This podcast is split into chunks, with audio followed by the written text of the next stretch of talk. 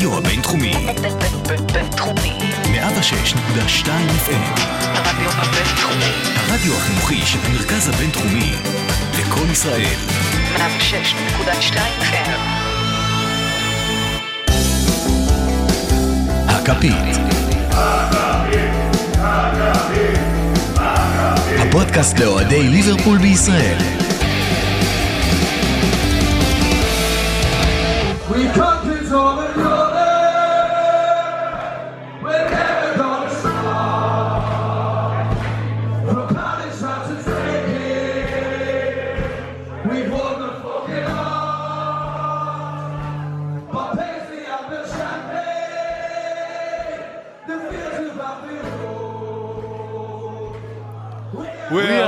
Supporters, and we come from Liverpool. עלה, עלה, עלה. עלה, עלה, עלה. טוב, אז ברוכים הבאים לפרק 27 של פודקאסט הכפית, כאן מהרדיו הבינתחומי בהרצליה 106.2 FM, הפודקאסט שלמרות הכל המשיך וממשיך להאמין. זה שאמר לכם מהיום הראשון שדברים טובים יקרו, אבל לא יקרו בדרך שאין. חייבת להיות כפית, זה לא יכול להיות בלי כפית. הסמל הליברפולי האדום, הרבה יותר כבר מהליברברד. וואו, הכל בדרך הקשה וברגע האחרון. אז הנה, עוד פרק, עוד כפית, עוד קאמבק, עם שער ניצחון של מספר 27, במיוחד לפרק 27. אני אריאל מורחובסקי ויחד איתי רותם זמורה. אז רותם, איך מתחילים? וואו, איזה שבוע מטורף היה לנו. וואו, אנחנו פה יומיים, שלושה אחרי, אני כבר לא סופר, התערבבו לי הימים. יום שישי, בוקר צהריים, ברנץ' כזה מקליטים, המשחק היה ביום שלישי בערב, הספקנו עוד לקבל את טעימה מליגת האלופות ביום רביעי בערב, יום חמישי חגיגות יום עצמאות, ויום שישי סוף סוף אפשר לבוא בכלל לאולפן, להקליט, אז הנה אנחנו פה, מיוחד. בשבילכם עם פרק, אני חושב הפרק הכי שמח שלנו עד היום, הפרק הכי אנרגטי ועם הכי הרבה אמוציות, אז יאללה, תן בראש. יאללה, אז מאיפה מתחילים להסביר את הטירוף הזה שהלך שם ביום שלישי? צריך ללכת קצת אחורה, לא? אי אפשר להתחיל מהמשחק עצמו. צריך ללכת אחורה. צריך ללכת לשריקת הסיום בקאמפ נו, לפני קצת יותר משבוע, יום רביעי בערב, אנחנו שבועים, פשוט הרוסים לגמרי, שיחקנו מעולה, ועדיין הפסדנו 3-0. הרגשת איך הכל מחליק לך בין האצבעות. סיימתי את המשחק, הייתי כולי שקוע בבאסה. אני ואיציק וטלסי, יקיר הפוד, הלכנו, פתחנו את חוג האוהדים הרשמי של אקרינגטון סטנלי בישראל. אמרנו למה צריך לעוד קבוצת צמרת, עם ציפיות, עם שאיפות. בואו נלך לעוד קבוצה, תמצא טבלה, ליגה שלישית, אלה מה להפסיד, הרי כל משחק הם מגיעים, אוכלים, שותים, מבסוטים, שערים, לא שערים, צחרונות הפסדים, מה זה משנה, הכל נשאר אותו דבר. כן, מבסוטים, כיף, יאללה, תענוג. אבל זה, קמתי למחרת בבוקר, יושב ראש חוג האוהדים הרשמי של אקרינגטון סטנלי בישראל, ושנבחר ברוב קולות על ידי עצמי ואנוכי, והרגשתי שזה לא יעזור, הקבוצה הזאת חקוקה לי בדם ואין לה נברוח, לא ברגעים הטובים ולא ברגעים הפחות טובים. אז מה עושים? מקליטים פרק, ראינו לפה, הקלטנו פרק באווירה דיכאונית כמעט.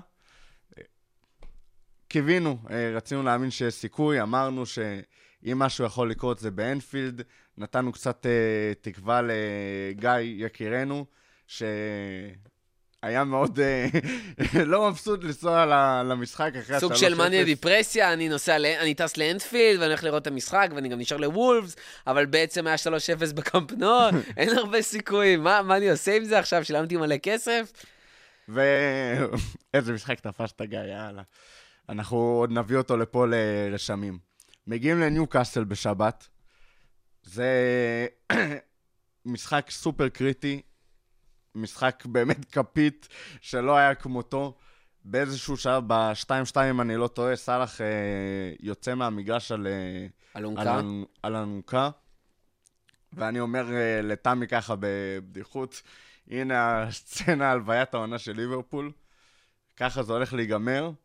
ואז בא בפריוויו, בטיזר קצרצר, אוריגי, שם לנו את השלישי, דקה 87, מרים אותנו בשמיים, ונותן לנו איזושהי תקווה ככה, ותחילת שבוע שמחה. מגיעים ליום שני, סיטי משחקת נגד לסטר. זה התקווה שלנו נחה שם, רובנו לא חושבים ש... או לא מאמינים או לא האמנו עד יום שלישי בלילה, שיש סיכוי למעט לסטר, נותנים באמת 70 דקות של מלחמה, על כל כדור, זה נראה שהנה יש מצב שיבואו פה נקודות, ואז מי אם לא וינסנט קומפני שלא כבש מאז שהיו דינוזאורים שם על הדשא. ועוד מביתה, מרחוק, הדבר האחרון שהוא יודע לעשות, לחיבור שהביתה האחרונה שלה אני חושב הייתה בטדי בערך עם נבחרת בלגיה לפני כמה שנים, ועם אימא של החיבור 1-0 כשלסטר הרבה יותר טובה, ובעצם כל האוויר יוצא מהמפרשים. כן, אתה אומר כאילו לסטר הייתה האופציה האחרונה של הנה היא יכולה לנצח את מנצ'סטר סיטי, סליחה, והיא שם, היא כאילו באמת נוכחת, משחקת טוב יותר, יכולה, וגם היא מפסידה, 1-0 למנצ'סטר סיטי. ותוך כדי החדשות זורמות, סלח לא קשיר לגומלין, פרמינו לא קשיר לגומלין. קייטה סיים את העונה, אפילו לגמר כנראה שהוא לא יהיה קשיר. ומגיע יום שלישי.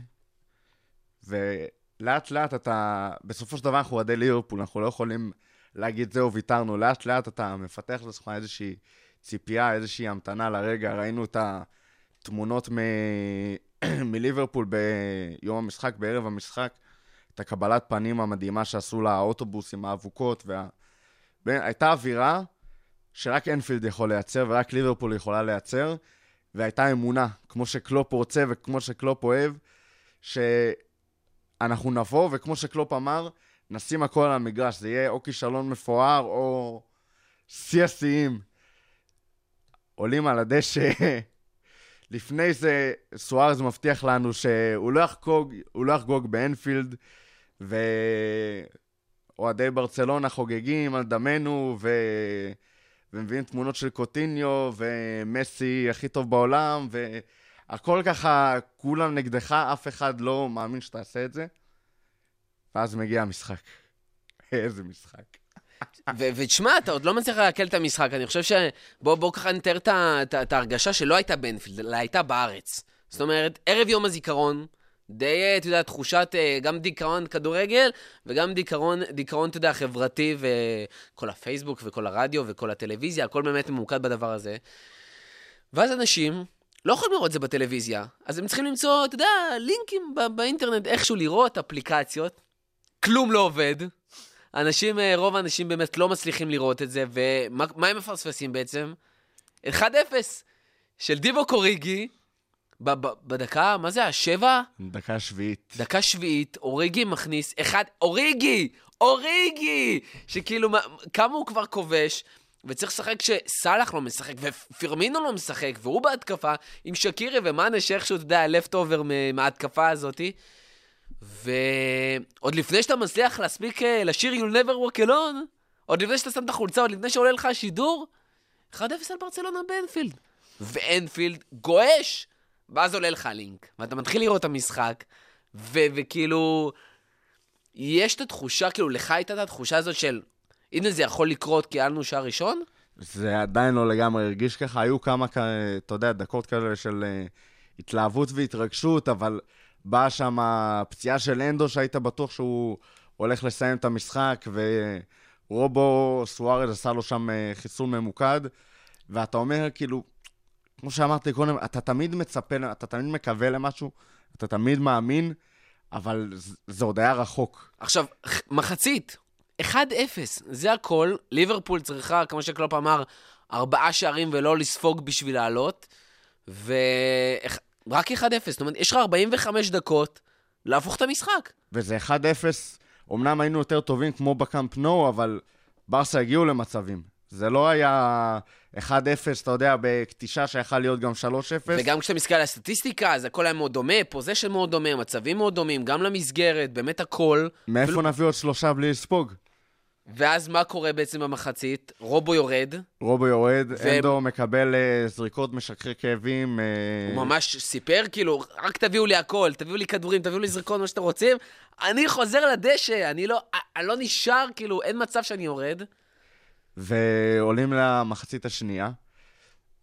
מקווים, מאמינים, רוצים שזה יקרה. ג'יני נכנס, מילנר יורד לתפוס את מקומו של רובו בתור מגן שמאל. ואז מתקרבת לככה הדקה 54. טרנט, איזה ילד זה. פאקינג טרנט, הבן אדם בן 20, עונה שנייה ברצף ברמות הכי גבוהות. עונה שנייה בליגת האלופות, עונה שנייה בבוגרים בכלל של ליברפול, והילד הזה מגיע בשתי עונות לשני גמרים של ליגת האלופות, כשבשתי העונות האלה הוא הולך להיות, זה כבר עונה שנייה ברצף, בהרכב של אירופה. זה פשוט מטורף, ילד בן 20. פשוט מטורף. נותן כדור אוכל בתוך הרחבה, אכל שם איזה דיפלקשן קטן, אבל אם לא תנסה זה לא יקרה. מגיע שם לרגל של ויינאלדום, ובום, שער. 2-0, אתה כבר מתחיל להרגיש את זה באוויר, אתה רואה את השחקנים של ברצלונה, שלפני זה קצת חששו, כבר מרגישים את זה מגיע. מה זה מרגישים? יש ירידת אדמה באנפילד עם מה שקורה שם באצטדיון.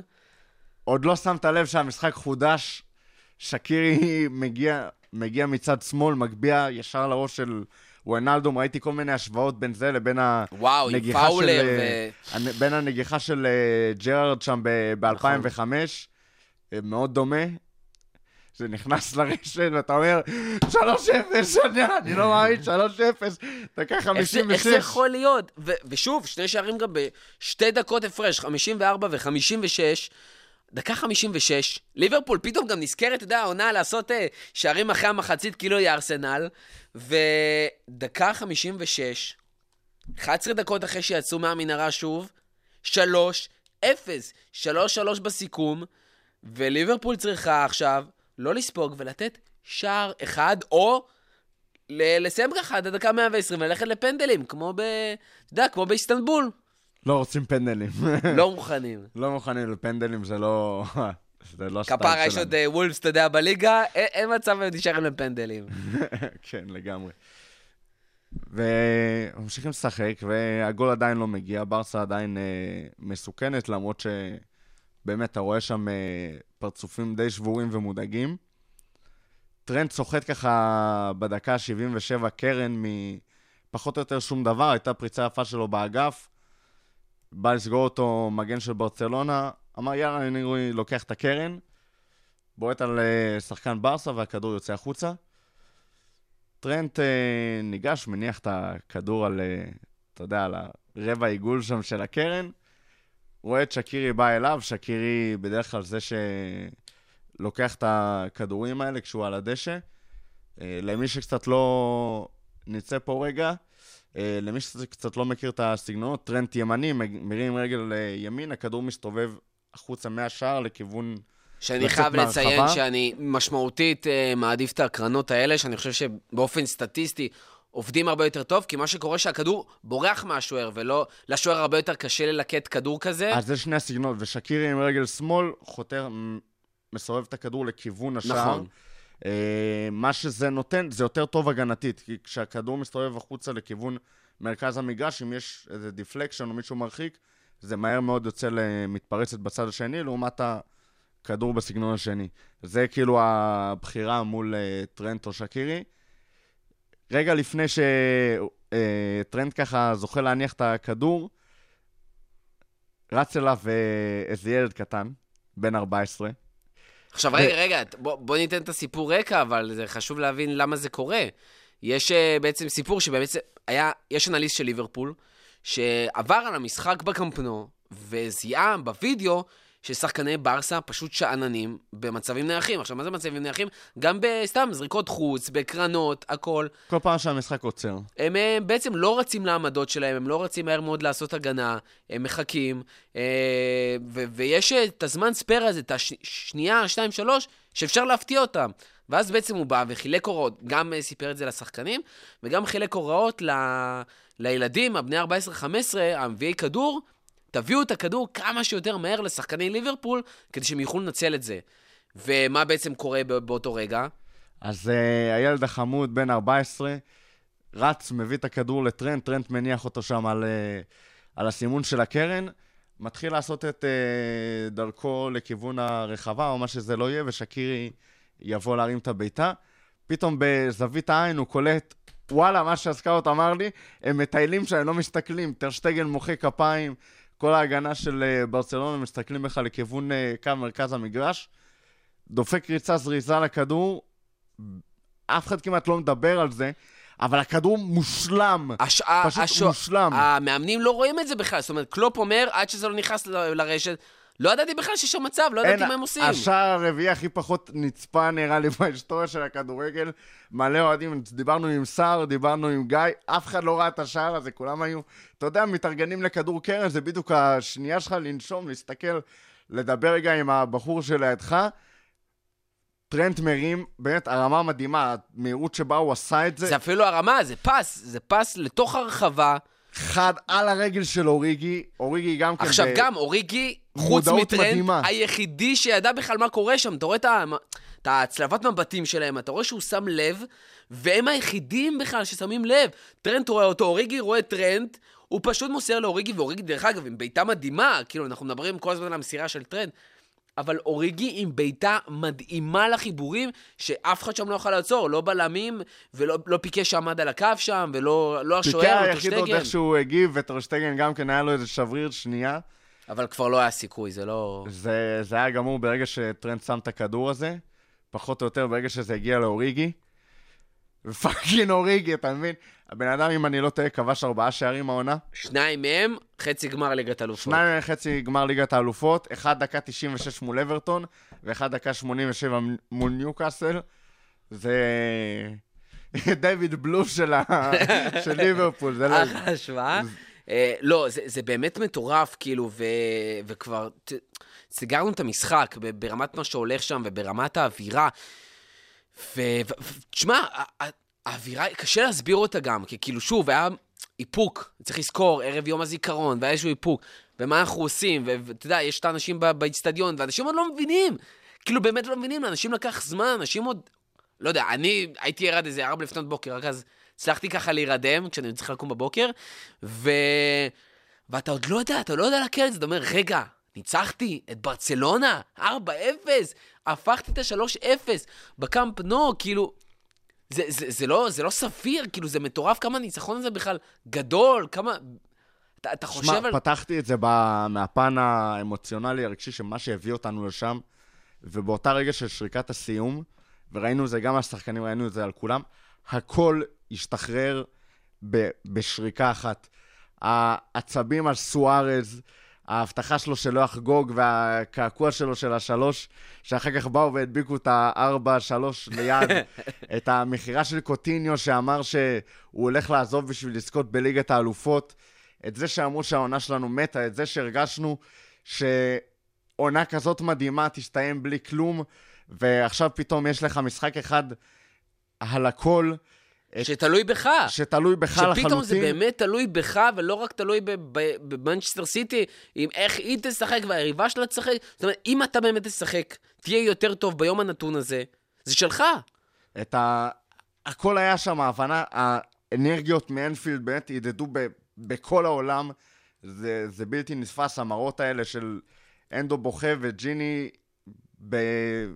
בקושי מצליח לדבר שם עם העיתונאים, הידיעה שנזכה לראות את הקבוצה פשוט מדהימה הזאת, קבוצה שהכי נהניתי לראות בחיים שלי, נזכה לראות אותם עוד משחק אחד בעונה המטורפת הזאת, את השמחה בשביל קלופ, את האמונה, באיזשהו מקום הניצחון על ברסה, זה היה הדבר הכי פעוט שם בכל האמוציות המטורפות האלה שהתרגשו, וגם זה היה פשוט פסיכי, לא האמנת שזה...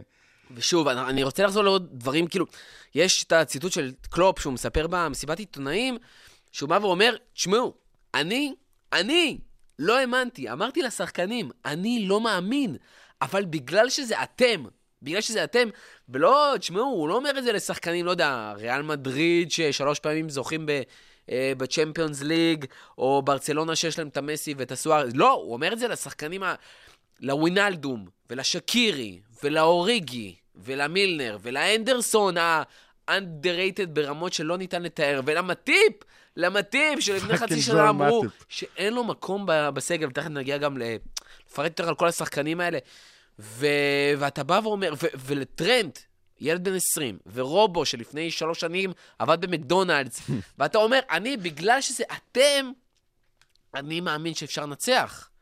וזה השחקנים, ג'יני ווינלדום, שהתעצבן בתחילת המשחק, שהוא לא פותח.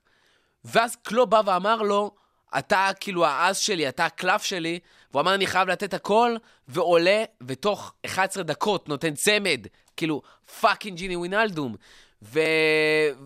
וזה כאילו, זה פשוט לא יאמן, וטרנט אלכסנדר ארנולד, ילד בן 20, שנותן 2 בישולים, ואוריגי, שכמעט לא שיחק העונה, אני חושב ששיחק פחות דקות מסטאריג', ועדיין הצליח לתת שערים, כאילו, כל השערים שלו פשוט, שערים סופר חשובים, שערים שיכול להיות אולי עדיין שיביאו לך אליפות, שערים שיכול עדיין שיביאו לך, כאילו, ליגת אלופה, הביאו לך כבר גמר צ'מפיונס, זה ברמה כזאת, ואתה אומר, כאילו, והוא אומר, אני מאמין בכם, ואנדרסון, שכמו שאמרנו, לא המוכן לרדת, לא המוכן להגיד אני פצוע, לקח כל המשכחי כאבים, והחזיק עד הסוף, עד הדקה האחרונה, ואז אתה רואה גם את הזווית הזאת, שהוא פשוט מגיע לאוהדים, וכאילו צורח אליהם, ומחליק, ופשוט נופל ומתחיל לפקוט, והדמעות של ווינלדום, והדמעות של מילנר, כאילו אתה אומר, זה לא שחקן שגדל במועדון, זה שגדל בלידס, ושיחק במנצ'סטר סיטי,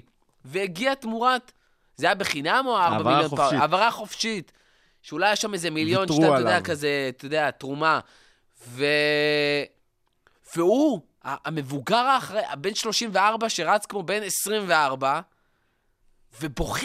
ובוכה, כי הוא מגיע לגמר ליגת אלופות, וזה רק מראה כמה הדבר הזה היה מרגש לו, עוד לפני האוהדים, לשחקנים עצמם, שזה לא obvious להגיע לגמר ליגת אלופות, בעונה כזאת מטורפת, כאילו זה לא העבודה שלהם, זה האהבה שלהם, זה החיים שלהם, זה האש שלהם, אתה רואה את העיניים ואתה כאילו... קשה לך לא להיות חלק מזה, קשה לך להסביר את התחושה בתור אוהד ליברפול, איך אתה מסביר את הדבר שאתה רואה בך על הדשא? אי אפשר להסביר את זה. גם דיברנו חצי משפט בהכנה הזה, הולכים לדבר טקטיקה, לא נתונים ולא טקטיקה, לא היה שם שום דבר כזה, זה היה פשוט ניצחון של מועדון, של קהל, של רגל, של אמוציות, של אמונה, זה לא היה כדורגל על המגרש, זה לא היה... כל הטקטיקות הלכו לפח, הכל נשפח, זה הרגעים שבשבילם אנחנו רואים את המשחק הזה שאנחנו אוהדים, זה החיים שלנו, זה האהבה שלנו, וזה הכל התרכז לתוך ה-90 דקות של טירוף, ובאמת דיברו קצת אחרי הגומלין על היכולת שלנו, אתה יודע, למשוך לעונה הבאה ולהמשיך, ומי יישאר, ומה קורה, והתחילו לראות איזה לחשושים כאלה, שאולי מנה, אולי סלח, ככה יחשבו שאם בעונה הזאת לא הוצאנו כלום, וככה נראינו, וככה עפנו מול ברצלונה, אולי עדיף באמת לעבור לריאל, או מה שזה לא יהיה. אני לא חושב שיש שחקן אחד בסגל שרוצה אחרי המשחק הזה, חושב בכלל לעבור למקום אחר. אני חושב ש...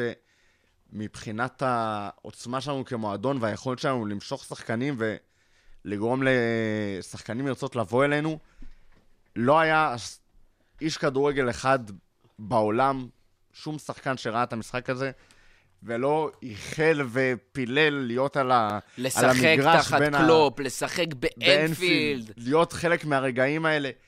כסף קונה המון, כסף שולט היום בשוק בלי עוררין, אבל יש לך היום כסף, וגם אם לא לך את הכסף של סיטי, הרגעים האלה, בסופו של דבר אנחנו עוסקים בבני אדם, ועם כמה שהם אוהבים כסף היום, וכמה שזה שכירי חרב, רגעים כאלה בסופו של דבר משאירים אצלך שחקנים, מביאים לך שחקנים. זה היה רגע עצום מבחינת המועדון, לא רק ספורטיבית, אלא גם מקצועית ניהולית בפן הזה.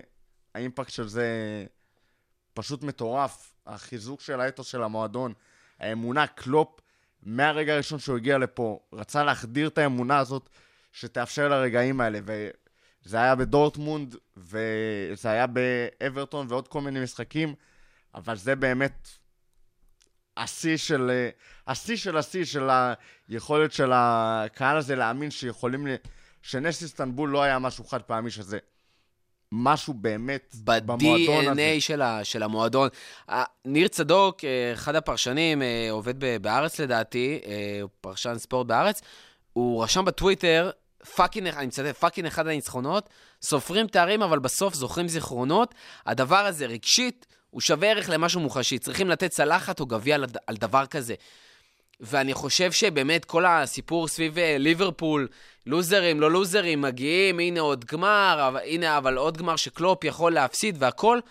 אני חושב שליברפול זכו פה בשני דברים. אחד זה עוד זיכרון ענק, שכל קבוצה אחרת, או כל שחקן או כל מאמן יכולים רק לחלום, ולא משנה כמה תארים הם זוכים, אבל זיכרון כזה מוחשי שנצוות להם ונטמע באור יותר מקעקוע, אין להם.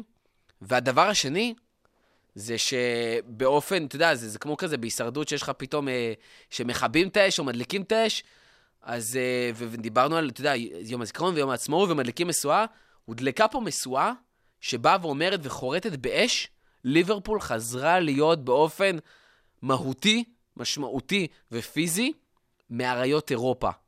והיא כאן בשביל להישאר, וזה לא רק בגלל הרגע, אלא בגלל, כמו שאתה אומר, שכל מה שהוביל לסיפור הזה, כל העניין שקלופ והמועדון והבעלים הצליחו להוביל את המועדון הזה חזרה למצב שבו שחקנים לא רוצים ללכת, שחקנים רק רוצים לבוא, שחקנים מוכנים לעשות הכל בשביל המועדון הזה, ומצליחים להגיע עונה שנייה ברצף לגמר ליגת אלופות.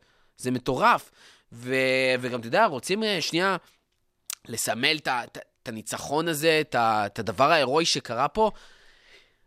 אתה חושב שהניצחון הזה, הקאמבק הזה מול ברצלונה, זה אולי הקאמבק הכי גדול של ליברפול ראתה, או אולי הקאמבק הכי גדול באנפילד? הקאמבק הכי גדול באירופה למעט איסטנבול. מקום שני? מקום שני אחרי איסטנבול. איסטנבול בסופו של דבר זה גמר. זה לא היה לך 6 ימים לבנות את האמונה, להכין משהו. זה היה מהתפרקות במחצית ראשונה להתעלות מטורפת של קבוצה באמת נחותה בפער על היריבה שלה. לא, בשני המשחקים מול ברצלונה היינו יותר טובים. אם היית מוחק את התוצאות והשתלשלו את האירועים מהבחינה הזאת, היינו אמורים לעלות. זאת אומרת, היינו הקבוצה יותר טובה, מגיע לנו לעלות. לא גנבנו פה שום דבר ולא כלום. היינו הקבוצה הטובה יותר, זו שמגיעה לה להיות בגמר. וזה יחד עם כל הפציעות וכל הבעיות והמצב הנפשי. ואין. אנשים מדברים לי על הרמונטדה, על 6-1 של ברצלונה נגד פריס סן ז'רמן, בעזרה מטורפת של השופטים, מול מועדון הרבה יותר קטן. זה, אני לא מבין איך אנשים בחסאים את זה באותו לבל. מה שקרה באנפילד זה פשוט משהו אחר לגמרי. הרבה יותר גדול גם מהמהפך של רומא על ברצלונה. רומא היה לה שערי חוץ, זה היה 3-0. ברצלונה העונה שעברה באמת נראו הרבה פחות טוב מהעונה. לא שהעונה הם באמת הגיעו לסיב ולטופ שלהם שהיה כשהם לקחו את גביע אלופות, אבל הם באמת קבוצה מעולה. ועשינו את זה עם 4 שערים, עם רשת נקייה. אף אחד לא נתן לנו סיכוי. מוריניו שאמר לפני המשחק שאם יש מקום שהבלתי אפשרי יכול להפוך בו לאפשרי זה אנפילד, אבל הוא לא היה שם פני אחד על זה של ליברפול תעבור, וכל משפט שלו על אנפילד והאמונה והיכולות של ליברפול לובו כן, אבל זה לא יקרה, זה 3-0, זה לא 2-0, זה לא אפשרי. בא ואחר כך אכל את הכובע, כמו שאומרים. אכל את הכובע ופשוט התרפס בפני קלופ. איזה מועד... ראית את מוריניו מחייך ומבסוט, הצלחנו לרגש את מוריניו. אתה מבין? זה את הציניקן הכי גדול בכדורגל, הצלחנו לגרום לו לדבר על רגש ועל נשמה. ולגרום לו להגיד שקלופ לא... לדבר על כל המאמנים שמתלוננים ושקלופ לא מתלונן, אתה יודע, אין יותר אירוניה מזה.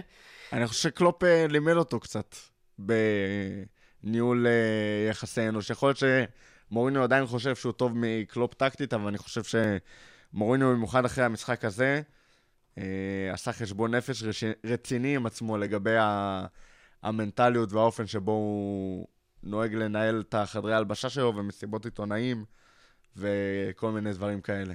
טוב, אנחנו כבר איזה חצי שעה לתוך הפרק, ואנחנו מדברים באמת על המון, על הרגש וכל מה שהוביל. אני רוצה שנדבר קצת יותר על נראה קצת למיקרו ונדבר קצת, לא על דברים שקרו במשחק, אבל על השחקנים. על השחקנים האלה שבאמת הובילו את הובילו לניצחון הזה, ויותר מזה, דיברנו על זה שאחרי המשחק, כתבנו על זה המון, אחד לשני, שאי אפשר לתת פה man of the match באמת. זאת אומרת, יש לך גם את אוריגי עם שני שערים, הראשון והאחרון, ויש לך את ווינלדום, שבא עם שני שערים ושינה את המשחק. וזה אחרי שהוא בכלל רק עלה לדשא על דקה 45, ויש לך את טרנט, עם שני בישולים, עם הבישול הגאוני לסוף, והבישול לפני זה לווינלדום, וכאילו, ואנדרסון, שהוביל את כולם, ובטירוף שם, ומשחק מדהים, מטיפ, שנתן פה משחק שני, משחק שלישי אולי ברצף, יותר טוב מוונדייק בשלושה משחקים האחרונים בכל המסגרות. שגם היה מעולה. מדהים. פביניו, שאתה לא יודע איך לאכול את הדבר הזה, שמשחקים כרטיס צהוב החל מדקה 11. ועדיין מצליח לעשות שם שמות בקישור של ברצלונה. אז בוא נתחיל קצת להתמקד על השחקנים האלה, וניתן להם באמת המקום שלהם. זאת אומרת, הם לא ישמעו, כן? אבל בוא ניתן לכל מי שמאזין להבין יותר לעומק מי הגיבורים שהובילו לניצחון, לרמונטדה הזאת, על ברצלונה, מה שגורם לזה להיות הרבה יותר מתוק, כי מאיך שזה נשמע, והוביל אותנו לגמר ליגת האלופות, ונתחיל מאוריגי מספר 27, בפרק 27, החלוץ שלא שיחק העונה, החלוץ שלא מתאים לשיטה, הבלגי הגמלוני שכבר היה בדרך החוצה, שנשאר לו שנה על החוזה, שכמו שאמרנו, נתן 4 שערים העונה, שכולם היו... סליחה, 3 שערי ניצחון ועוד אחד פתח את המשחק הזה. כמה אוריגי באמת היה, כמה סיפור סביב אוריגי היה מדהים בכל העניין הזה? וואו, אוריגי.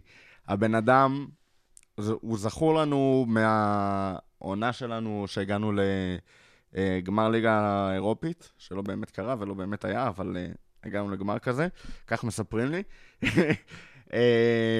הוא היה חלק משמעותי בניצחון המטורף נגד דורטמונד, גם במשחק הראשון, גם במשחק השני, קבע שערים חשובים, היה פשוט מעולה, נתן יופי של עונה, ואז הגיע אפונס מורי, מח שמו וזכרו, בדרבי נגד אברטון, ובאמת בכניסה מזעזעת ופציעה מחרידה, שלח את אוריגי הרבה הרבה אחורה, אוריגי היה מאוד מבטיח ובאמת היה בכושר מצוין. אוריגי היה לו קשה לחזור מהפציעה הזאת, עבר לעונת השאלה בוולפסבורג. לא היה נראה שם מי יודע מה, לא נתן תרומה מי יודע מה. הגיע אלינו, חזר אלינו בקיץ ואמר לקלופ, אני רוצה להישאר פה, אני רוצה להילחם על המקום שלי, אני יודע שאני לא יכול לתת פייט לשלישייה הקדמית, אבל אני פה בשביל להוכיח את עצמי, ואני אתן הכל. גם אם אני לא אראה דשא כל הזמן, גם אם לא הכל יעבוד. אגב, קצת לא פרגנו לו מספיק, יש לו 3 שערים בליגה, היו לו עוד איזה כמה הבלחות. התפספס לנו אחד. קצת פחות דרמטיות, כן. הבלחה אחת ב-5-0 על ווטפורד. שם את אחד מהשערים. העונה... קלופ מדי פעם משתמש בו ככה, אתה יודע, לסירוגין, לא יותר מדי, לפעמים שקירי עולה לפניו, לפעמים סטאריג' עולה לפניו, סטאריג' שהרבה פעמים מראה לך שהוא סוס גמור כבר, והוא לא נותן את אותה עבודה שאוריגי נותן, ועדיין הוא רואה את סטאריג' נכנס והוא לא. והנה הוא פותח בחצי גמר ליגת האלופות נגד ברצלונה, במקום פירמינו, לשם שינוי, בדרך כלל קלופ שם אותו באגף, בצד שמאל, ואת מנה מעביר לאמצע או את סלח. הפעם הוא פתח בתור חלוץ מרכזי. כאילו הכל על הכתפיים שלו וכלום לא על הכתפיים שלו באותו זמן. והוא שם, והוא מצליח לעשות את זה ולהתייצב. הילד הזה שלא שיחק כמעט, שלפני רגע היה בוולסבורג, שלא ראה דקות מגרש, עם ערנות וחדות של קרספו בסיו, או אינזאגי, או מה שלא תרצה, פשוט מדהים. הוא לא נתן איזה שער מטורף מ-30 מטר או משהו כזה, הוא היה במקום הנכון, בזמן הנכון. זה הנכוחות, הרצון. כמו חלוץ אמיתי, היה מוכן לכדור של טרנט, היה מוכן לריבאונד מהעדיפה של טרשטגן לביתה של אנדרסון. פשוט נפלא. טוב, אנחנו, לפני שאנחנו עוברים לשחקן הבא, התחילו כמובן כל הדיבורי חוזה, לא חוזה, מחדש, לא מחדש. ברמת הפיקנטריה, אתה מאמין שאוריגי ככה יסכים לחדש, הוא ירצה להמשיך, מבחינת המועדון יש לזה מקום, או שצריך באמת להגיד תודה ולהמשיך הלאה? אתה יודע, יש המון דיון סביב העניין הזה, כי אתה נקרא בין הצד הרגשי למקצועי, ואתה כאילו, אתה לא יודע אם אתה רוצה משהו שהוא טוב לרגש, או טוב להסתכל קדימה. זה מהמשחקים האלה, אתה יודע, שצורבים לך שחקנים ללב, שבאמת אין אף אחד ממי שראה את המשחק, ומי שבאמת ליברפול בדם שלו, לא ישכח אף אחד מהשחקנים האלה שהיה על המגרש. זה לא נורמלי, ואוריגי בכלל, יש בו רגש, הוא מעורר בך רגש, הוא מעורר בך התחושה ליברפולית כזאת, שאתה אומר, איך נשחרר אותו? מצד שני, אני לא יודע אם הוא באמת לאורך עונה מסוגל לתת את מה שהוא נתן לנו. בתור סופרסאב הייתי משאיר אותו, זו שאלה של אוריגי, אבל בגלל שאנחנו אוהבים אותו כל כך, זו החלטה של אוריגי אם להמשיך להישאר ולהילחם ולהיות מוכן לעובדה שיש סיכוי טוב מאוד שהוא יהיה סופרסאב, או ללכת ולנסות את מזלו בתור חלוץ פותח. אנחנו נכבד ונאהב אותו בכל מקום שהוא ילך, ומה נגיד לך, אני מקווה שהוא מסוגל והחליט להישאר, והוא ימשיך לתת לנו כאלה זיכרונות. פסל, מעבר לזה צריך לבנות לו פסל. ווינאלדום, אתה יודע, עוד שחקן שכאילו, מהפחות מוערכים, אני קורא להם ה-Unsung Heroes, הגיבורים שלא שרים עליהם, למרות שיש לו שיר מאוד כיפי, אני חייב לציין, אבל אתה יודע, זה שחקן שפתח את העונה מאוד טוב, דווקא כקשר אחורי, כשפביניו עוד לא הצליח להתאקלם, ואנדרסון פחות נתפס שם, ולאט לאט הוא ירד, בעיקר בשבועות האחרונים, הוא שיחק פחות, היה פחות טוב כשהוא כן שיחק, אבל היו לו פתאום את הניצוצות, ולא רק במשחק הזה, במשחק גם מול ניוקאסל, וגם שבוע לפני כן, פתאום שהוא דופק את השערים המדהימים האלה, ו-out of nowhere, והוא שם כשצריך אותו, במיוחד בתזמון הזה בעונה, וסוג של מילנר 2, זאת אומרת, השחקן הכביכול נגר הזה, שלא בהכרח נותן לך שערים, ולא בהכרח נותן לך בישולים, והוא שם לעשות יותר הגנה, ונותן לך קסם, שאתה לא יכול לתאר אותו, זאת אומרת, גם השאר בביתה, גם השאר בנגיחה, גם הבריחה שהייתה לו, הדריבל המטורף. שאתה אומר גם לא יכול להיות שזה נגמר בלי שער או משהו, איזה מצב ענק. אבל זה מה שהוא עושה, זה מה שג'יני עושה הכי טוב מבחינת כדורגל, לקבל את הכדור שם במרכז המגרש. דיברנו על זה בפרק הקודם, על ההבדל בין ג'יני לפרמינו, ומה קרה שם כששמו את ווינאלדום 9 מזויף. ווינאלדום עושה מה שבוסקץ עושה לברצלונה המון שנים, וזה היכולת להשתחרר מלחץ, לקבל את הכדור אליו, למשוך אליו שחקן 2, 3, כמה שתרצה לשלוח עליו, לשמור את הכדור אצלו, להשתחרר, ואז לתת לה התקפה לעוף קדימה. הוא עושה את זה לדעתי כרגע הכי טוב בעולם, אם לא בין הטובים בעולם, באמת ביכולת פסיכית לשמור על הכדור. והעבודה הקשה שלו, הגנתית, התקפית, היינו רוצים לראות ממנו יותר תרומה התקפית, הוא מסוגל לזה. אם אנחנו נרצה לקחת את האליפות בעונה הבאה, ג'יני צריך להעלות את זה מה שחסר לו. אם אתה מדבר על הדברים הקטנים בשביל לשבור את 100 הנקודות של סיטי, בשביל באמת להיות קבוצה יותר טובה מסיטי. יש כמה דברים קטנים שצריכים שיפור. ג'יני מעולה בכל אספקט, בפן ההתקפי באמת, למרות הצמד שלו, בפן ההתקפי הוא צריך להראות עוד משחקים כאלה, אבל מעבר לזה פשוט שחקן תענוג, לא... לפעמים יש לו חוסר יציבות, הוא באמת, הוא מראה משחקים כמו נגד ברצלונה, 2-0 המטורף הזה, שני שערים הנפלאים והתרומה ההגנתית שלו, אבל הוא צריך יותר יציבות, הוא צריך יותר תרומה התקפית, אבל לחלוטין unsung hero.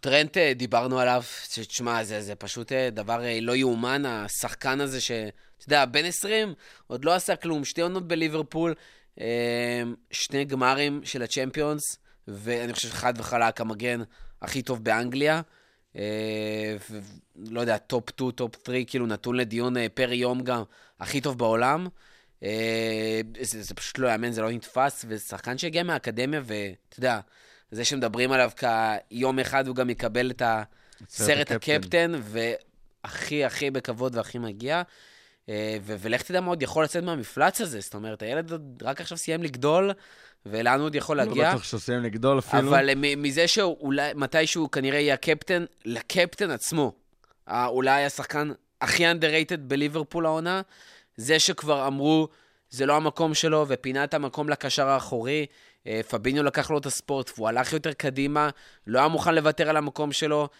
זה שנפצע, והיה לו את הסיפור עם הדורבן, והוא יכול לשחק, הוא לא יכול לשחק, הוא צריך לנוח כל משחק שני. וזה שסר אלכס אמר שהוא לא יודע לרוץ. וסר אלכס פרגוס אמר שהוא לא מביא אותו בחיים יונייטד, כי הוא לא יודע לרוץ, והוא רץ עקום. כל העניין עם הידיים שלו, שנראות כמו דינוסאור, קצת כמו מורנו.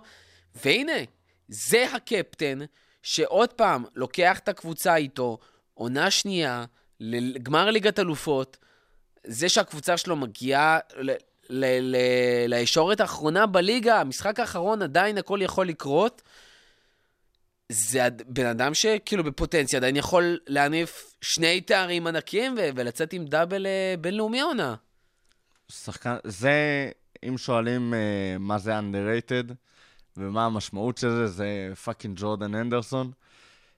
שחקן באמת נפלא, אנשים לא, בגלל שאין לו 20 שערים ו-20 בישולים בעונה, והוא לא עושה דריבלים כמו עדן עזרד או סאנה, אנשים לא מצליחים לראות את התרומה שלו ואת החשיבות שלו לליברפול, כמות השטחים שהוא מכסה, האחריות והמנהיגות שלו במרכז המגרש, כדורים באמת, כדורי עומק מדהימים, כדורים ארוכים מדהימים, שחקן שיש לו פחות או יותר הכל, וגם עכשיו כשאנחנו, שפבינו באמת לקח את עמדת הקשר האחורי, ואנדרסון יכול לעלות יותר קדימה ולהתפנות לדברים שבשבילה מותח להגיע לליברפול, אתה רואה אותו באמת מחיה את זה ומצליח להביא את זה מחדש למשחק שלו, בצורה פשוט מעוררת השתאות. הקפטן, וירג'יל זה משהו אחד, אבל הוא קפטן... וירג'יל מנהיג של ההגנה, הוא מנהיג באופן אחד, הנדו שם באמת את הלב והרגש בתוך הקבוצה הזאת, אם וירג'יל זה המבוגר האחראי שצועק ואומר להם איפה לעמוד ואיפה זה, הנדו זה מי ש...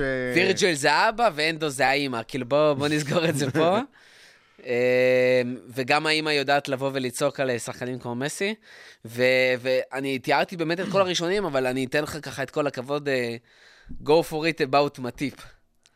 וואו, אני יודע שאתה חייב. העליתי בחוג פוסט לא פופולרי שמטיפ נותן חודש יותר טוב מוונדייק. לא מעט אנשים הסכימו איתי. לא ברור מאיפה הוא הגיע, גם כן העברה חופשית אם אני לא טועה, או כמה גרושים מגרמניה. משלקה. אמרו עליו שהוא גמלוני, שהוא לא מתאים, אמרו ש...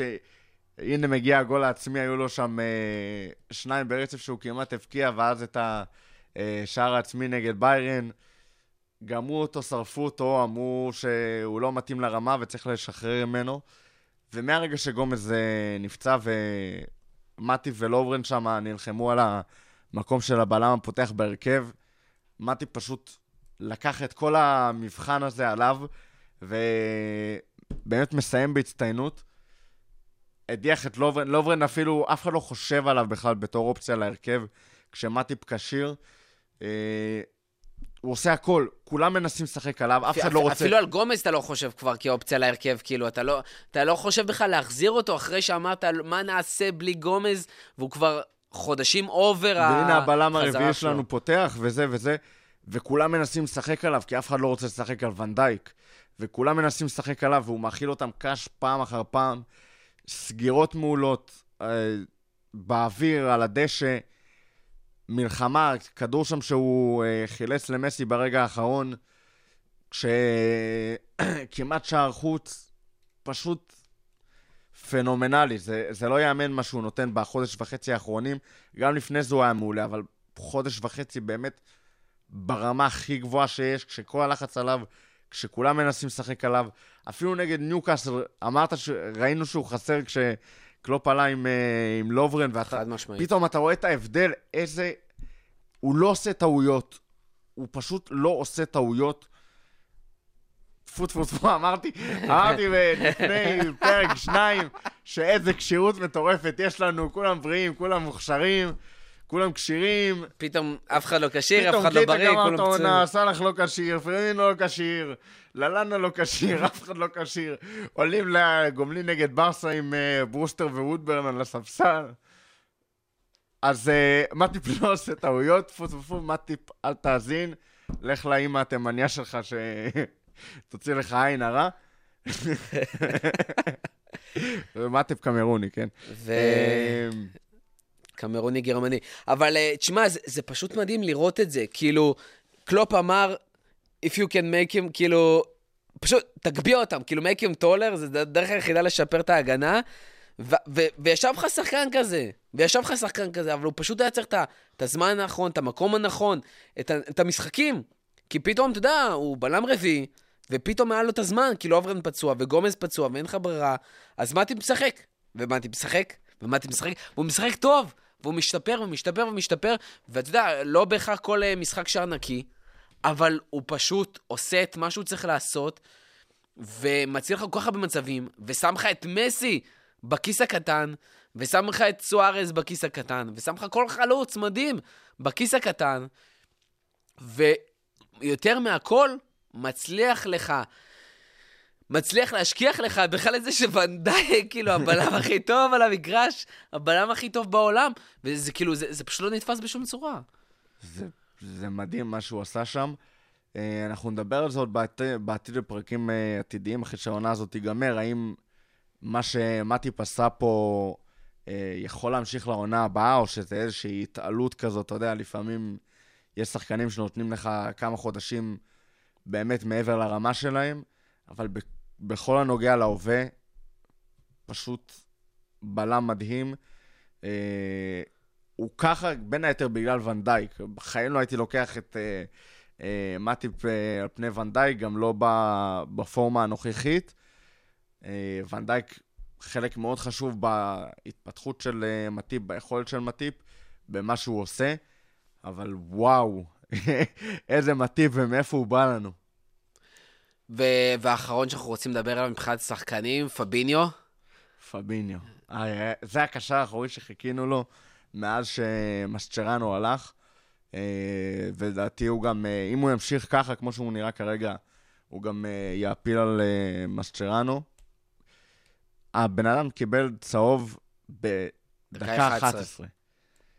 שיחק 89 דקות פלוס תוספת זמן עם צהוב, מול מסי, שזה החלום הרטוב שלו, לראות מולו קשר אחורי עם צהוב, מול סוארס וקוטיניו ודמבלה ומי שלא תרצה, נכנס שם לטאקלים פעם אחר פעם, פשוט חיסל אותם עם צהוב. זה מי לקשר אחורי, זה סירוס רציני ברגע שמגיע הצהוב הזה, כל המשחק שהוא צריך להשתנות, וכלום לא השתנה.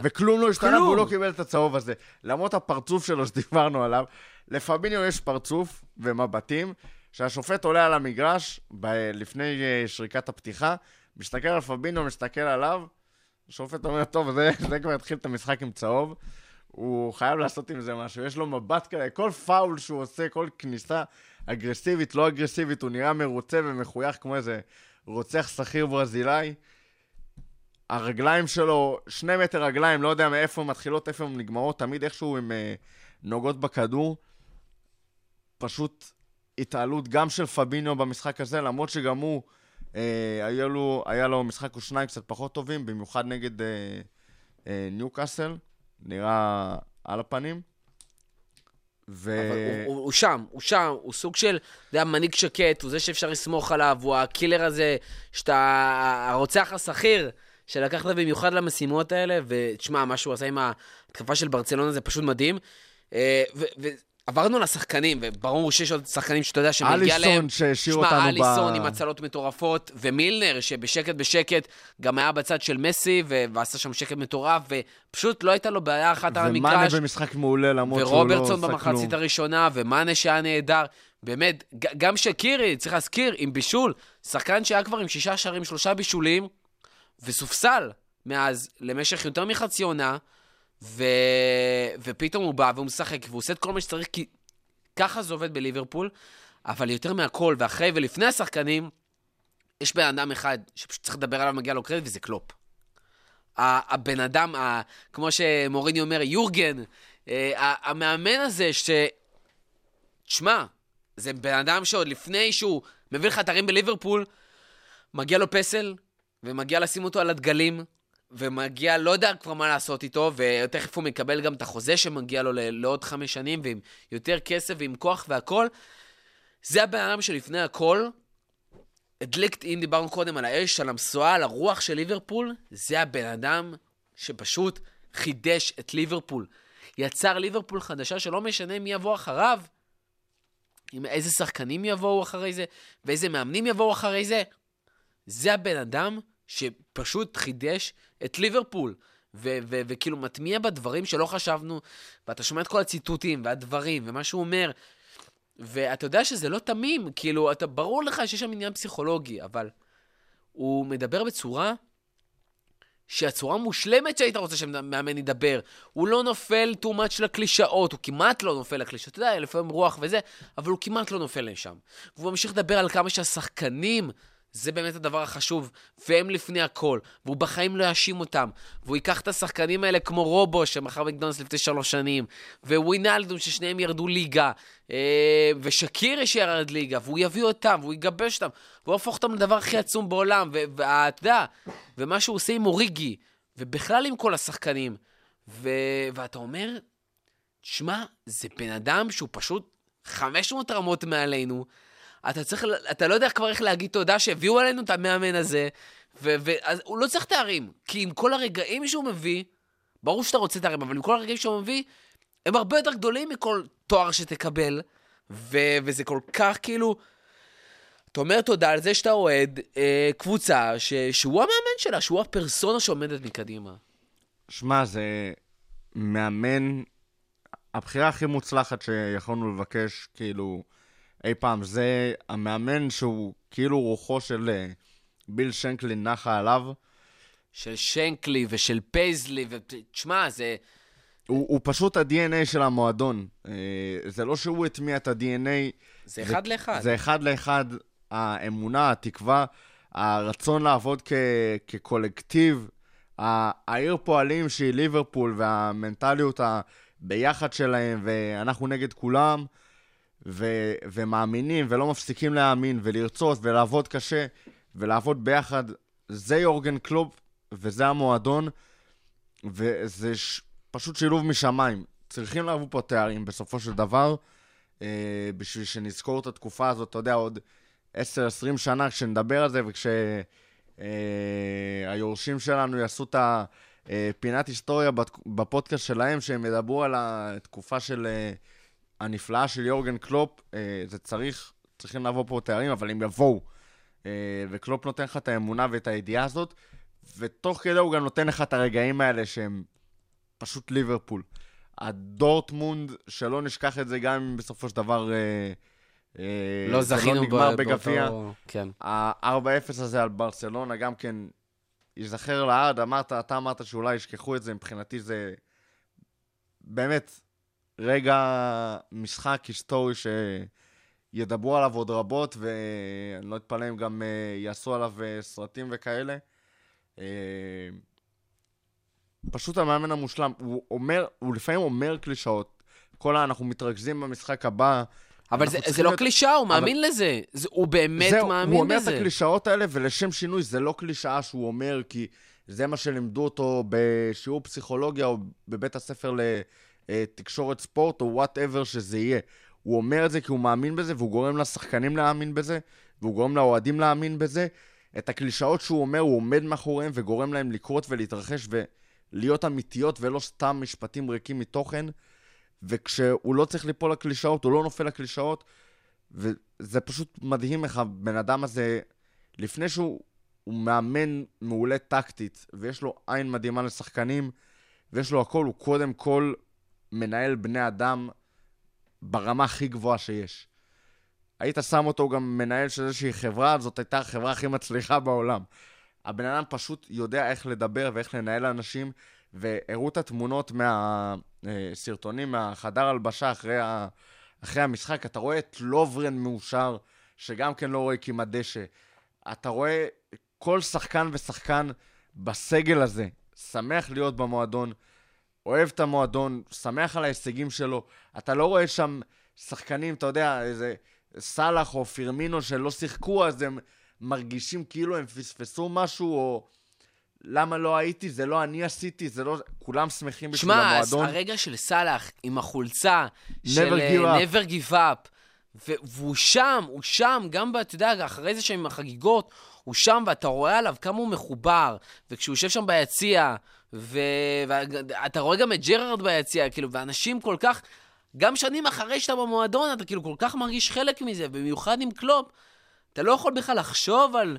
לא יודע, לעזוב, או זה לא מספיק לי, זה כל מה שאתה רוצה בחיים, ששואלים אנשים כאילו, מה זה מאושר, מתי אתה מרגיש מאושר? כשקלופ מדבר. אז כשקלופ מדבר אתה מאושר, כשקלופ מחבק אותך אתה מאושר, כשהוא שם מאחוריך, גם אם אתה מפסיד, וגם אם אתה מחמיץ, וגם אם אתה לא משחק, אתה מאושר, כי הוא גורם לך להבין את הביחד, המשפחתיות הזאת שנוצרת, החברות שנוצרת, הרוח שנוצרת, הטירוף הזה שנוצר. החיבוק לפני כמה משחקים של שקירי לקלופ, אחרי שכולם אמרו שעבר איזה חתול רע ביניהם, ושיש ביניהם דם רע, ועבר חתול שחור ביניהם, וקלופ שרף את שקירי וזה, ואתה רואה את שקירי קופץ על קלופ, אם אני לא טועה, זה היה בשער של אוריגי נגד ניוקאסל, או שזה היה אחד לפני...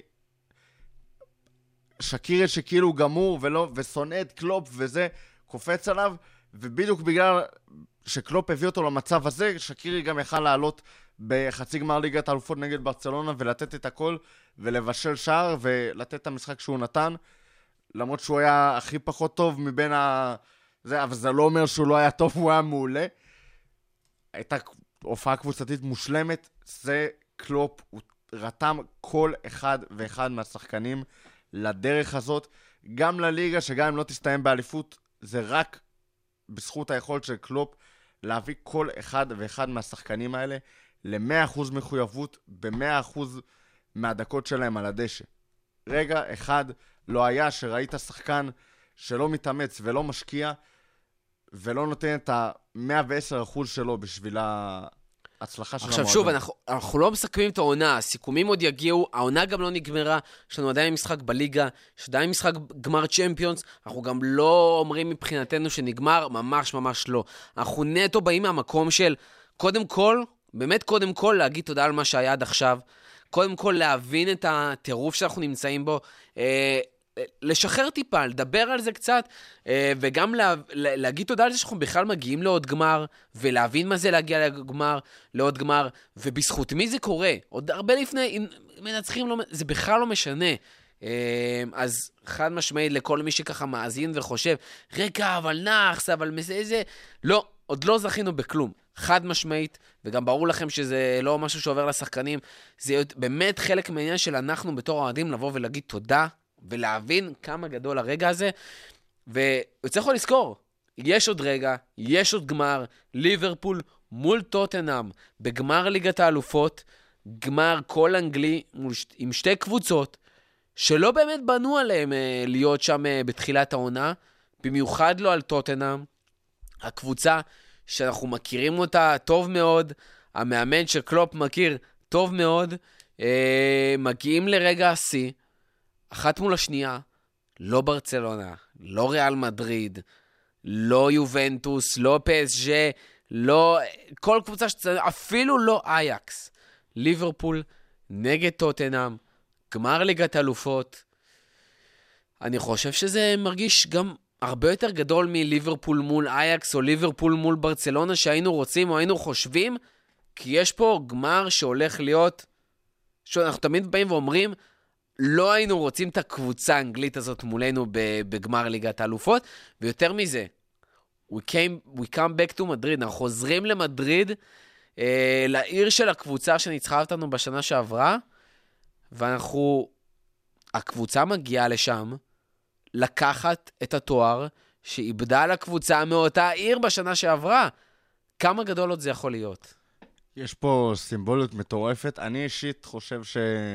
אנחנו נעשה לכם פרקים לקראת הגמר, אל תדאגו, העונה לא מסתיימת ביום שני, תודה לאל, יהיו פה עוד כמה וכמה פרקים ככה, שהכינו אתכם לרגע הגדול, ועוד איזה כמה הפתעות שאנחנו מקווים שיהיו בהמשך הדרך, אבל,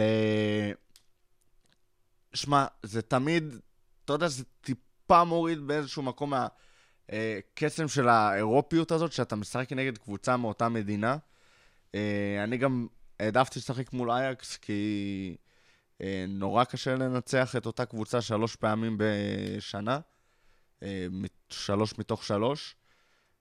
היה באיזשהו מקום קסום קצת לראות את אייקס משחקים נגדנו, הם גם נורא מזכירים לי את ליברפול של שנה שעברה, כדורגל באמת מסחרר מדהים, אבל יש שם קצת באיזשהו מקום נאיביות, הם אפילו עוד יותר מזכירים לי את ליברפול 13-14, שהיו צריכים טקו נגד צ'לסי, ובאו לשחק כאילו את המשחק הרגיל, וזה מה שאנחנו יודעים, וזה מה שאנחנו עושים הכי טוב, במקום רגע אחד ללחוץ על הברקס, ולנהל את המשחק כמו שהם רוצים. חבורה של ילדים מקסימים, ראינו התמונות שלהם על הדשא, באמת זה באיזשהו מקום כאב לב ספורטיבי כזה, אתה יודע, זה לא היה כיף לראות את זה, למרות שיש כמה אנשים ששימח אותם, היו כמה מימים נפלאים על זה, אבל באמת צחוק בצד, זה באמת קבוצה מדהימה שעשתה הישג מדהים, ובאיזשהו ברגש היית רוצה לראות אותם בגמר, כאילו אתה לא יכול להגיד שלא. כן, גם אתה יודע, אם לוקחים, תמיד יכול להיות שהגמר לא ילך באופן שבו אנחנו מצפים, אתה יודע, לראות את אייקס מניפה גביע אחרי אם וכאשר חס ושלום, אז יש בזה משהו מנחם, כאילו אתה חושב על זה, לעומת לראות את המגעילים ממדריד מניפים גביע וזה, ורמוס, כאילו לעומת לראות את זייך ודליכט וזה מניפים, אתה לא יכול להשוות, כאילו זה היה קצת מוציא את העוקץ מהכאב, ותמיד יש נחמד שיש, אתה יודע, איזה מפלט כזה לברוח אליו מהצער וזה, אבל זה לא קרה, וטוטנהאם באמת גם כן בהתעלות וקאמבק מטורף, דקה 95, 2 שניות אחרי הדקה 95, עם 5 דקות תוספת זמן, נכנס שם הכדור לרשת, באמת בנאיביות מטורפת של אייקס, זה לא יאמן, זה כאילו הקרן שברצלונה קיבלה מאיתנו, הייתה למשך המנטליות הזאת שהייתה אצל אייקס במשך מחצית שלמה. מבוק לטוטנהאם, יהיה 2 גמרים כל אנגליים לראשונה בהיסטוריה. אנחנו תכף נגיע לזה, קצת לפני, כמה מגיע לפוצ'טינו עם מה שהוא עשה השנה ועם מה שקורה לטוטנהאם בשנה, שנתיים האחרונות, כמה מגיע לפוצ'טינו להיות בגמר הזה? כי אני באמת חושב ש... גם קלופ וגם פוצ'טינו, בסופו של דבר, באמת, היום, בטופ 5 כאילו מאמנים בעולם, אפילו, אני אגיד, בטופ 4, ביחד עם פאפ ואולי אלגרי, וזה קצת נתון לדיון, ואני בטוח שיהיו הרבה שלא יסכימו איתי, וקצת, אתה יודע, כל אחד ישים את המקום שלו, אבל פוצ'טינו באמת שם בטופ 3, טופ 4 מאמנים בעולם, במיוחד עם מה שהוא עשה, במיוחד מהמקום שהוא מגיע, ואתה רואה עוד מאמן, כל כך עם להט, עם תקציב הרבה יותר נמוך, עם כל כך הרבה פציעות, ששנה וחצי לא עשו... הרכש האחרון שלהם היה לוקאס מורה. וזה מטורף לראות עם כל מה שהיה לו, את כל מה שהוא עבר. אחרי 3 משחקים בליגת אלופות, בבתים הנוטו היה להם 1 או משהו כזה, שזה מצב, או 3 נגיד, שאתה לא חוזר מהם בכלל, להגיע עד לגמר ליגת אלופות. לעבור את הקבוצות שהם עברו, כל פעם הם היו, אתה יודע, הם לא היו אף פעם עדיפים על שום קבוצה שהם היו נגדה. והנה, גמר ליגת אלופות, כמה מגיע לפוצ'טינו והחבר'ה להיות שם במקום הזה? אין ספק שיש פה איזושהי מידה של צדק, הוא באמת העמיד שם קבוצה מעולה שבסופו של דבר לא מצליחה להתחרות על האליפות, אבל כן מצליחה להגיע לאיזשהו מקום. אני אישית לא כזה, מבחינת מאמן יכולת של הקבוצה שהוא מעמיד, אין ספק שזה מדהים מה שהוא עושה שם. אני אישית קצת פחות מחבב את הסגנון הדרום-אמריקאי הזה, וכל הניצחון גם במחיר של רמאות, וזה לגמרי משהו שהוא אומר בפה מלא ובלב שלם שהוא מאמין בגישה הזאת. אני אישית קצת פחות מתחבר לזה. אני חושב שקלופ, כאילו, כשיש לי את קלופ אצלי, אני קצת מסתכל מלמעלה על כל המאמנים האחרים, למרות שהוא באמת גאון. אני שמח מאוד שהוא לא הגיע למנצ'סטר, לפחות לא כרגע. הגול שלו, כאילו, מה זה גול? באמת, הוא עושה דברים מדהימים, הוא מאמן נפלא, אבל קשה לי מאמנים שאומרים שלא אכפת להם שהשחקנים שלהם ישחקו מלוכלך וירמו בשביל לקבל את הניצחון. זה מה שלא הייתי שומע מקלופ בחיים, ואני הכי שמח על זה בעולם. ממש לא הייתי רוצה לראות מישהו עם מנטליות כזאת במנצ'סטר. אני חושב שזה שלב אחד מעל מוריניו, כאילו, מהזעזוע שחשתי מזה. כל הכבוד, לא כל הכבוד להם, אני רוצה לפרק אותם בגמר.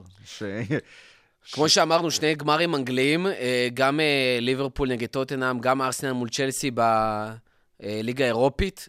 כמה זה משמעותי לכדורגל האנגלי, כמה זה באמת חלק מהכדורגל האנגלי, זה מהעניין של הכסף, של המנטליות, או באמת האנגליות, כי הרבה אנגלים אי אפשר להגיד שיש שם, זה לא באמת העניין האנגלי, אלא יותר אולי הפרמייר ליג, הגודל של המועדונים, המאמנים שהביאו לשם. אנחנו מדברים על זה כבר תקופה, הדומיננטיות הספרדית באירופה הייתה צפויה להישבר בגלל הכסף המטורף שהולך בפרמייר ליג, הרמה של התחרותיות, המאמנים שמגיעים, כמו שאמרת, השחקנים שמגיעים.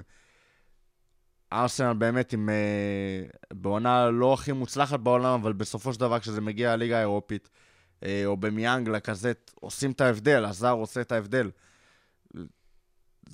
לליגה האירופית זה באמת מעל ומעבר היכולת של הקבוצות האנגליות.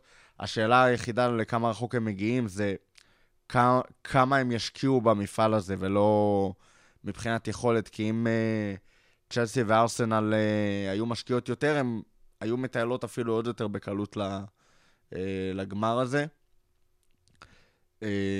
שוב, הכסף שנשפך,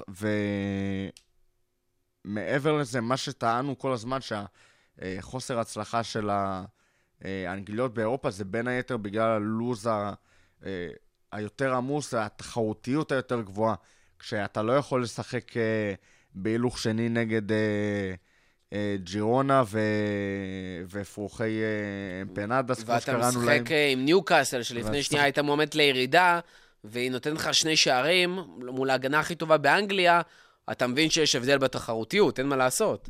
כן, ואי אפשר לנוח בפרמייר ליג, אפילו לא לרגע אחד, לא למשחק אחד, כמו שאנחנו רואים, זה יכול... רגע אחד של חוסר ריכוז ותשומת לב יכולים לעלות לך באליפות. זה משהו מאוד שוחק. הסיבה לדעתי שהצליחו להגיע זה, שוב, כסף, מאמנים. ליברפול באמת עם קבוצה פסיכית, היא שיכולה להתמודד על 2 מפעלים, על 4 לא אגב, אני עדיין חושב ככה. שאם היינו ממשיכים יותר רחוק בגביע ובגביע הליגה, לא היינו נמצאים איפה שאנחנו נמצאים כרגע. טוטנהאם היחידה שבאיזשהו מקום נחה, למרות שהם פורקים וגמורים לגמרי, הם הורידו הילוך רציני בליגה. מה שכן, צריך להגיד, גם צ'לסי וגם טוטנהאם, שתי קבוצות שהיו להם הרבה בעיות במהלך העונה, הרבה בעיות, ובסופו של דבר כבר הבטיחו טופ-4, והבטיחו גמר אירופי, אחת בצ'מפיונס ואחת בליגה מבחינת הגעה לאירופה, ארסנל... לארסנל יש הרבה יותר על מה ששחק בגמר הזה מאשר לצ'לסי. בסופו של דבר זה תואר, וכשאתה כבר מגיע לגמר אז אתה משחק בשביל לזכות בתואר, אבל לארסנל אתה יודע יש איזה פוש קטן כזה של... להיות בצ'מפיונס בעונה הבאה. כן, של להיות ב... וכמה זמן לא זכו בתואר, אז גם זה משהו שמאוד משמעותי להם, במיוחד לתואר אירופי, אז כאילו, אתה יודע, זה לא איזה גביע ליגה או משהו, אבל אנחנו בסופו של יום חוזרים לליגה. יש עדיין מחזור אחד, ליברפול וסיטי עדיין נלחמות על המקום הראשון בליגה, ליברפול מול וולפס, מנצ'סטר סיטי מול ברייטון, אין מה לעשות, ליברפול אני חושב חד משמעית עם המשחק הקשה יותר, ועדיין עם סיכויים משמעותית יותר נמוכים, ליברפול עם 9 ניצחונות רצופים, מנצ'סטר סיטי עם 13, אם אני לא טועה, מנצ'סטר סיטי... העיבוד נקודות האחרון שלהם בערך היה בסוף ינואר, אנחנו כבר במאי. זה פשוט מטורף, כאילו לחשוב על מה הסיכוי שמנצ'סטר סיטי מול ברייטון, ככה תאבד את הנקודות. שמע, אחרי הקאמבק המטורף הזה נגד ברצלונה, אתה יודע, פתאום בכולם נפתחה מחדש הציפייה והתקווה שאולי יהיה פה דאבל, כאילו עשינו את זה, למה אנחנו רוצים פה דאבל, יש איזושהי תקווה ואמונה, לצערנו, זה לא אנחנו משחקים נגד סיטי. אם היה משחק, אם מחזור 38 היה ליברפול סיטי עכשיו, הייתי אומר לך שזה דאבל, ואם היינו משחקים נגד טוטנהאם, כאילו בהמשך השבוע בכלל הייתי אומר לך, דאבל בליינד, שים את הבית שלך על זה, כי האנרגיות המטורפות היו סוחפות אותנו, אבל לצערנו זה ברייטון שעומדת מול סיטי, אין לה את הרוח של אנפילד מאחוריה. אולי זה קצת כן ייתן לברייטון באיזשהו מקום אולי איזושהי השראה. אנחנו באמת נצטרך שם משחק הרואי שלהם. באיזשהו מקום אני חושב שיש יותר סיכוי שהיה יותר סיכוי למהפך נגד ברצלונה מאשר לברייטון להוציא שם נקודות, אבל משאלת לב אנחנו לשמחתנו נגיע למשחק נגד וולפס באנרגיות טובות, באיזושהי... זה היה אחד מהדברים שהשתחררו בניצחון הזה על ברצלונה, שגם שאפשר להגיע למשחק ביום ראשון, בהרגשה שאפשר ליהנות מהמשחק הזה, לא משנה איך הוא ייגמר, זה עדיין יהיה מאוד כואב אם בסופו של דבר סיטי תיקח את האליפות, לא משנה באיזה...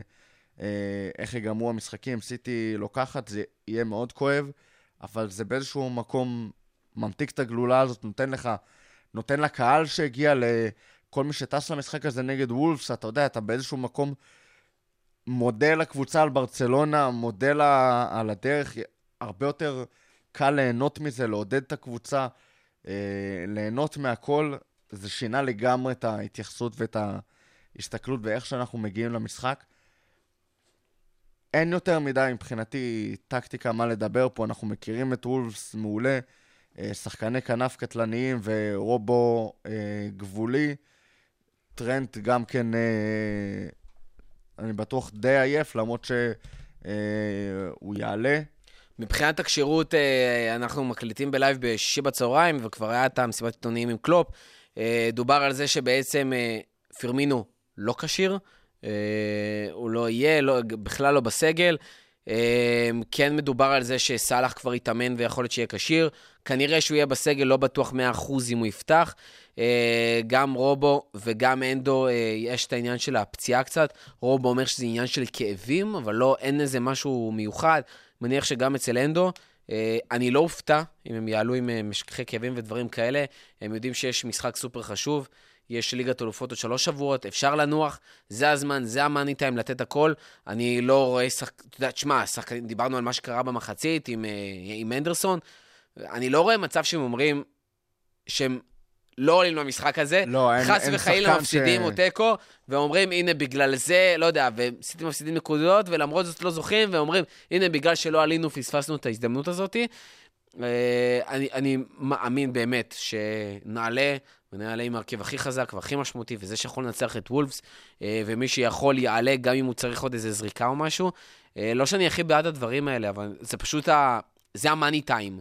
זה גם ההרגשה, אין שום שחקן שרוצה לפספס את המשחק הזה, המשחק האחרון באנפילד העונה. אין מישהו שגם עם שתי רגליים שבועות הם מבקשו לעלות. וזה אני חושב שגם איך שפחות או יותר התפתח המשחק. אני בכוונה לא רוצה להיכנס יותר מדי לקטע הטקטי, כי אני חושב ששוב, בעקבות המשחק הזה עם ברצלונה, והתחושה של הקהל, והתחושה של השחקנים, זה כאילו, זה אני חושב מה שנראה שם, מלחמה על כל כדור, פייטים אדירים.